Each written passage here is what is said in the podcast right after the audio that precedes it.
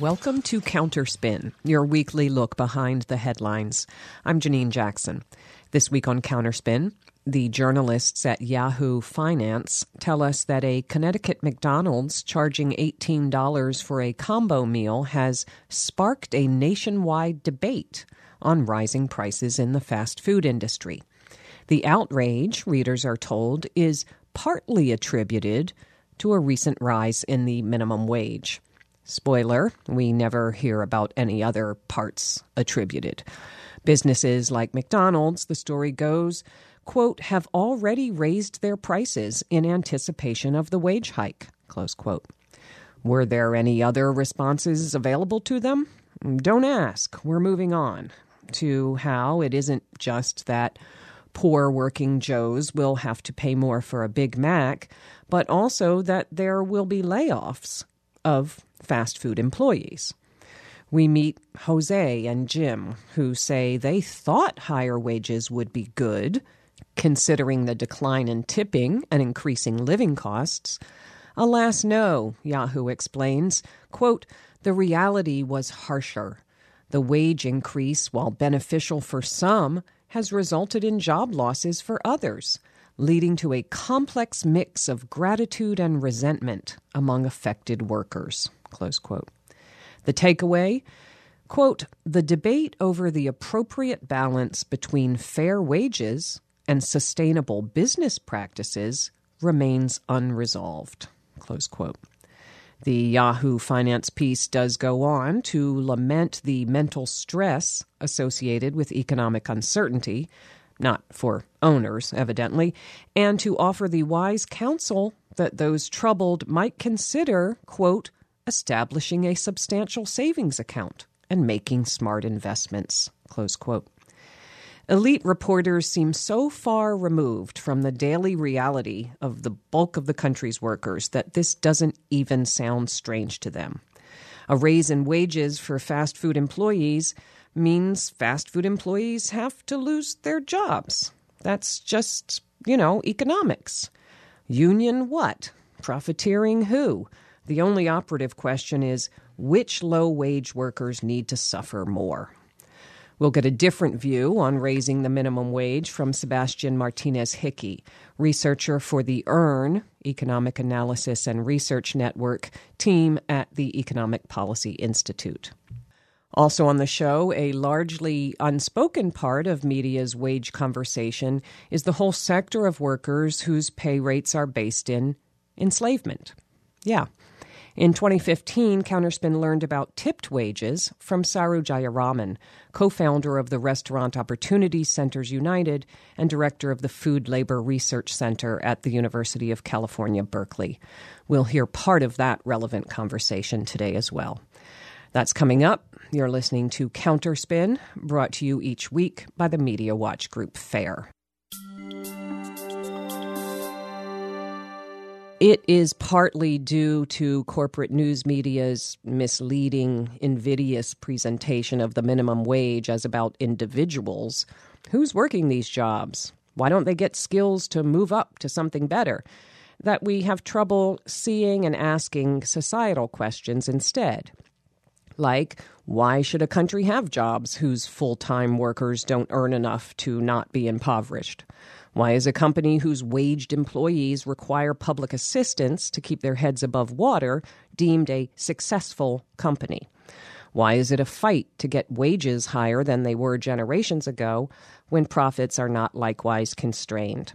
The story today is that despite the misinformation, many people do know what the minimum wage means to individuals and families, certainly, but also to society as a whole. And they're fighting through that often skewed public debate to get, most recently, a raise in the minimum wage in some 22 states.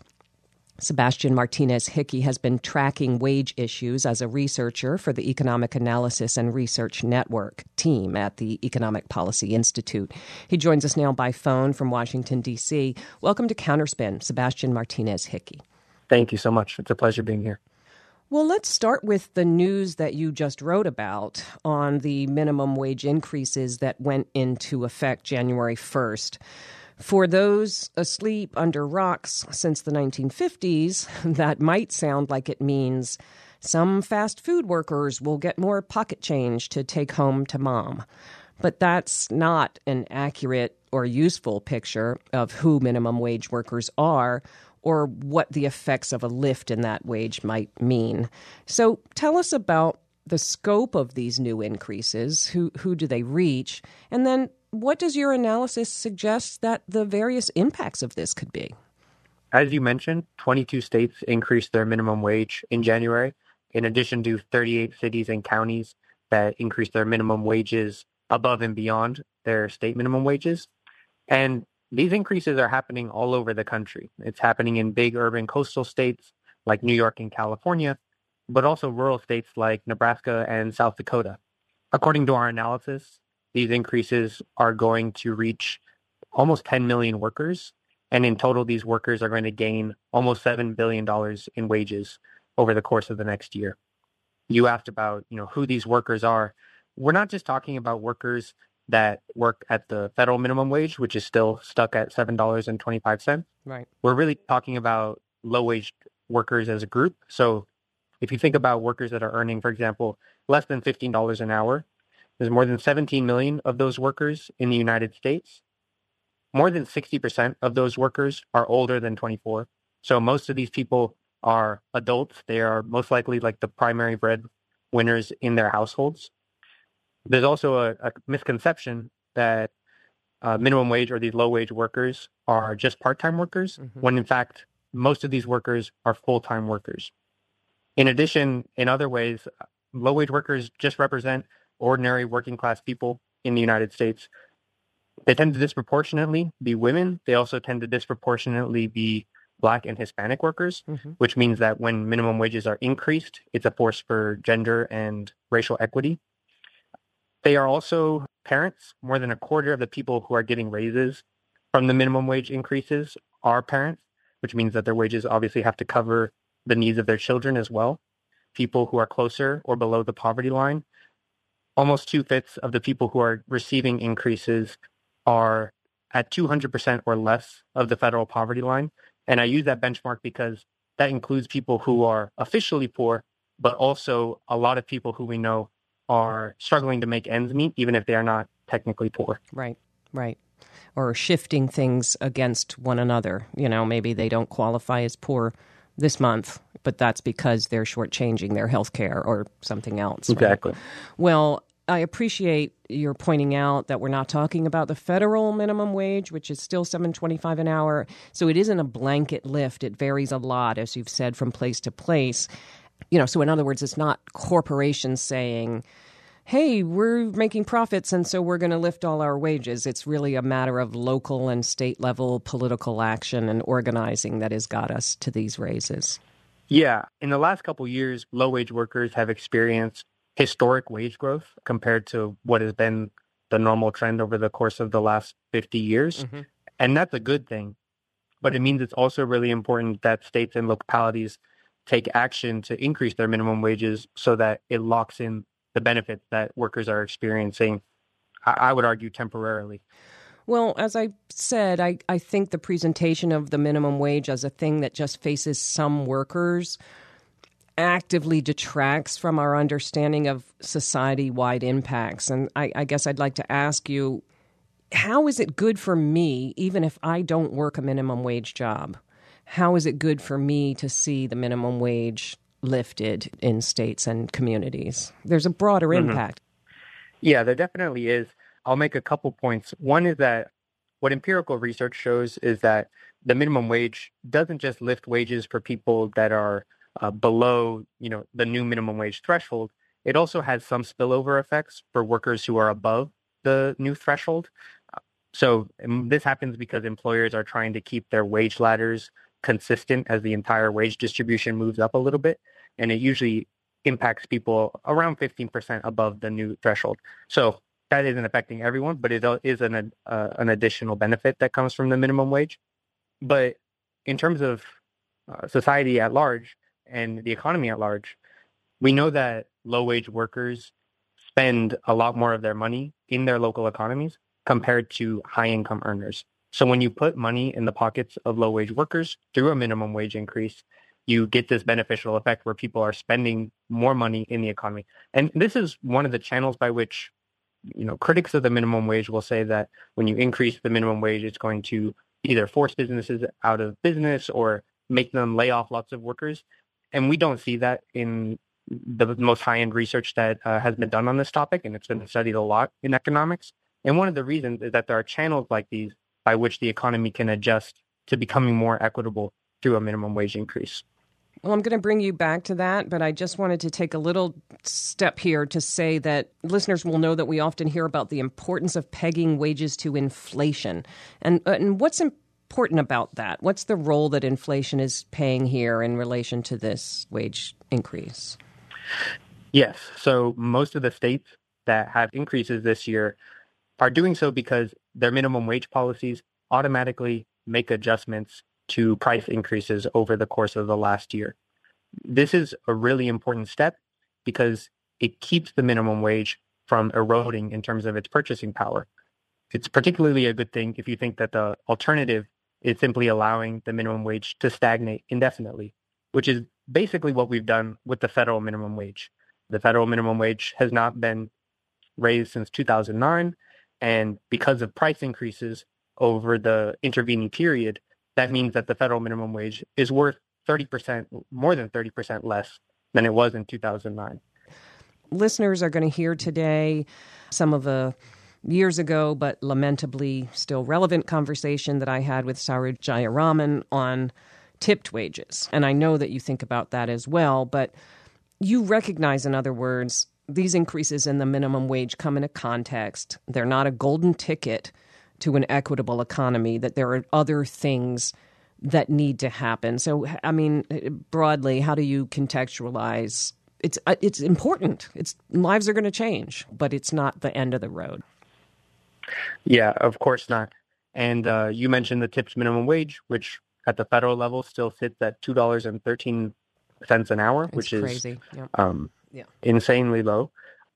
And we know that we can compare, for example, bartenders, a stereotypical tipped position. We can compare bartenders who live in states that use the federal tipped minimum to states that have gotten rid of the tip minimum. And we know that the workers that have the lower tip minimum wage experience more poverty. So it is a policy with very real consequences for uh, working people. But in terms of other important tools for creating a more equitable economy, I would mm-hmm. mention uh, paid sick leave. So universal paid sick leave, clearly a really important priority for making uh, working people healthy and safe in their jobs. We see uh, advocates combining the minimum wage and paid sick leave in ballot measures in a couple states. So this year there are ballot measures in Alaska and Missouri which are combining minimum wage increases and paid sick leave uh, access because they know that these are two issues that are so important to working people. The other really important thing I would raise is making sure that there is adequate enforcement of wage theft and other labor violations because even with a strong minimum wage policy, if there are too many loopholes where employers can take money, exploit their workers without fear of penalties or adequate enforcement, then it really undermines the success of a strong minimum wage policy. And related to that, it's also really important to continue to pursue meaningful labor law reform. Making sure that every worker has access to a union if they want it is a really important tool for making sure that our labor standards are enforced adequately. Well, one final question. I, I do blame news media, not just because it's my job, but actually from my heart, um, because we are so relentlessly sold this idea of an economy and a society of makers and takers. And it's such corrosive nonsense, you know. But I know that when some folks hear the idea that we are going to give some workers a raise, that is going to lead pundits, whether they're on TV or at your dinner table, to say, well, who are we taking it from? You know, someone must be getting less if some people are getting more. And I wonder, sort of broadly, how you as an economist grapple with or redirect that kind of framing, but then also just are there things that you think that news reporters could do differently that might make these issues more accessible and understandable to, to folks around minimum wage? Yes, that's a great question. A couple of things to raise is, as I mentioned earlier, what the economic research shows is that there are many channels by which a minimum wage increase can benefit the whole economy without being the zero sum game that uh, it is often depicted of being. It's not simply a battle between you know small businesses and, and greedy workers on on the two sides. What economic research shows is that there are channels in terms of small price increases, decreased profits for businesses, uh, as well as productivity increases that come from when workers are paid more, they tend to have less turnover. They tend to be more invested in their job. And these are all things that in total have shown to uh, not have the negative consequences that are sometimes attributed to minimum wage increases. Another point I would like to make is that minimum wages continue to be a really popular policy throughout the country. I mentioned earlier how the increases this year are occurring in wealthy urban states. They're happening in very rural states. It's happening throughout the country. Basically, when ordinary people are given the chance to have their opinion on the minimum wage, they are broadly supportive of it. The places where you don't see progress on the minimum wage, it's because our politics or our institutions hold back the popular will of ordinary people. And obviously, you see that most clearly in Congress and the holdup in terms of the federal minimum wage. But another way that this is really important is in terms of states that preempt cities and counties from setting their own minimum wage.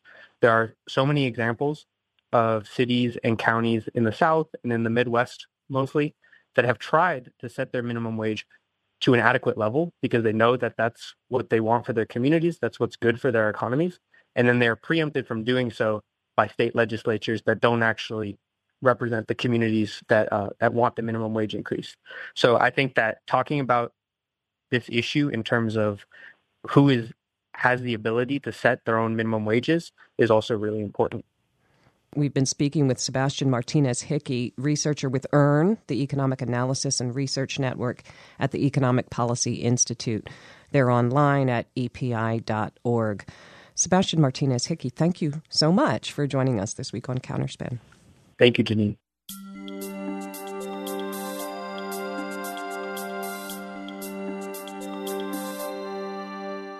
As you read elite media coverage of what harm or help may accrue from some workers now getting maybe 15 or $20 an hour, it can be easy to forget, if you're in a position to do so, that many workers in this country earn, on paper, $2.13 an hour.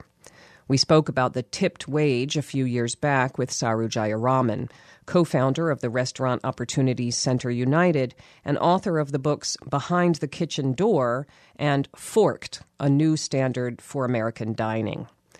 The tipping system is not just a wage, it's an attitude about the relationship of server to consumer. As the Washington Post's Richard Cohen put it, quote, I like to reward, but occasionally I like to punish. Close quote. Jayaraman explained that Cohen's view is historically rooted and legally ingrained. I think most people know almost nothing at all about this issue, including legislators in the highest levels of office. We've had to do a lot of education with people on the issue, and I'll say even me myself until about 10 years ago, really beginning to work in this industry and with workers across the country knew very little myself.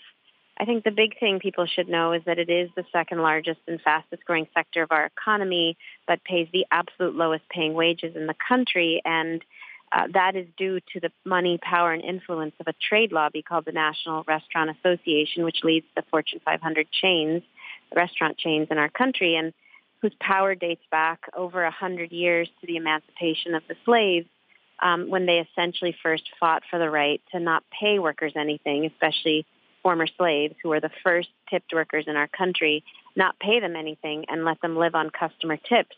And there's just such a such a great deal of mis- misinformation about who those workers are today even you know there's such a misperception that the restaurant association likes to promote that these are very well paid tipped workers, white guys working in fancy fine dining restaurants, when in fact the vast majority of tipped workers in America, 70% in fact, are women who work at IHOP and Applebee's and Olive Garden and earn a median wage of $9 an hour, including tips, uh, and suffer from three times the poverty rate of the rest of the U.S. workforce and the highest rates of sexual harassment of any industry in the United States because they are forced to live in large part on tips rather than receiving a wage from their employer.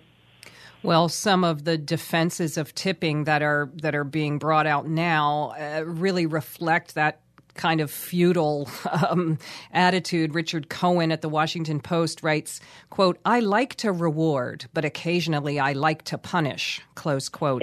uh, I mean. and it, it, really gets at something, I think, at a kind of the, the baseline and, and, and telling you, hearing you say the origins of it really are. It really does come from that kind of attitude that people should serve at your pleasure. Um, That's right. And let me be clear because, you know, what I really appreciate about your show and program is, you know, really clearing up what maybe other media sources have conflated. You know, our fight, our campaign is not actually at this minute to eliminate tipping altogether. That's a huge misconception. We are trying to eliminate the lower wage for tipped workers, which this industry has gotten away with for over a hundred years.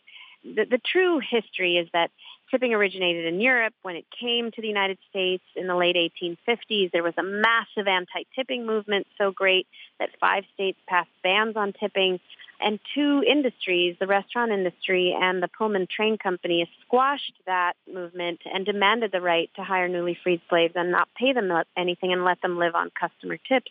And that idea that the restaurant industry in particular could not pay its workers a wage and let them live on customer tips was codified into the very first minimum wage law as part of the New Deal which gave tipped workers the right to a zero dollar minimum wage. And we've gone from zero dollars in 1938 to a whopping two dollars and thirteen cents an hour, which is the federal minimum wage for tipped workers in our country. Now there are seven states that have completely eliminated that system and demand that the restaurant industry actually pay its workers a full wage and let tips be on top of that. California, Oregon, Washington, Nevada, Minnesota, Montana, and Alaska all demand that the restaurant industry pay a full wage and let tips be on top. And so our campaign, our effort has been to eliminate that lower wage for tipped workers, that two-tiered system that's essentially legalized gender pay inequity because it's mostly women living on the lower wage. Our fight is to eliminate that lower wage for tipped workers everywhere across the country, not at this minute to eliminate tipping. There are restaurants that have chosen to follow our lead and eliminate the lower wage for tipped workers in their restaurants by eliminating tipping. And if they're doing it in a transparent way that makes their workers whole, then we are fully in support of that.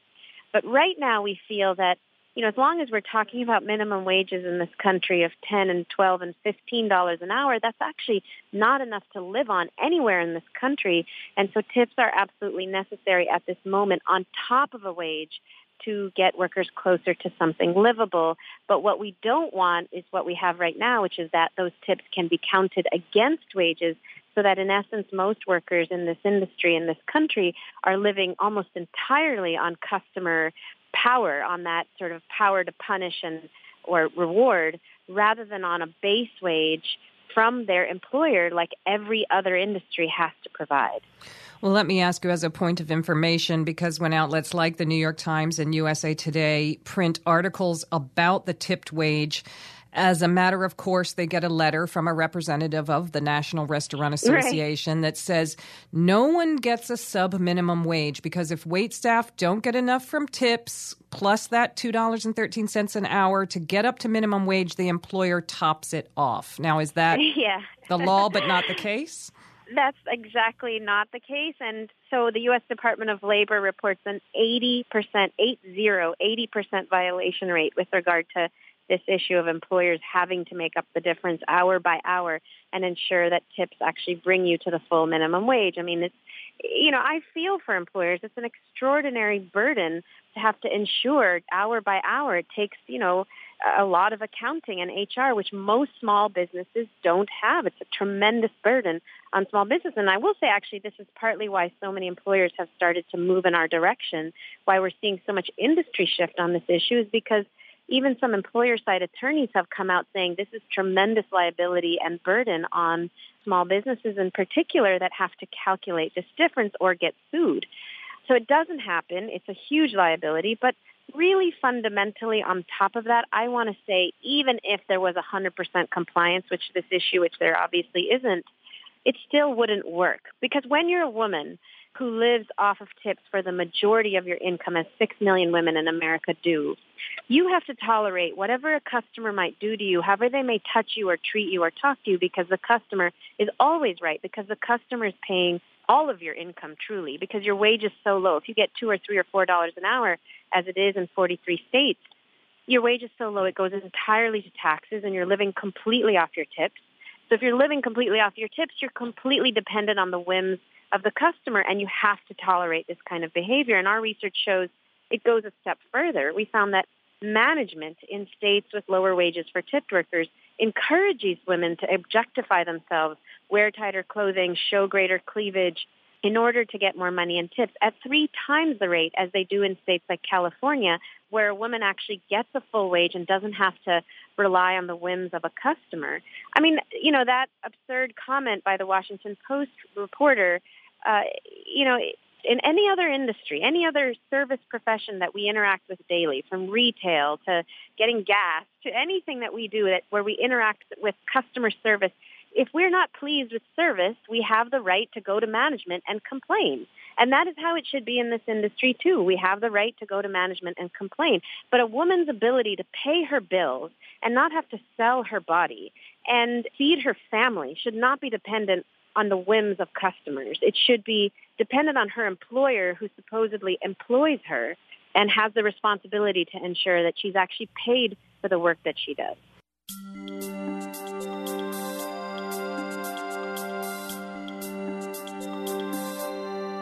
That was Saru Jayaraman speaking with Counterspin back in 2015, and you can hear that full conversation and find the transcript on fair.org. And that's it for Counterspin for this week.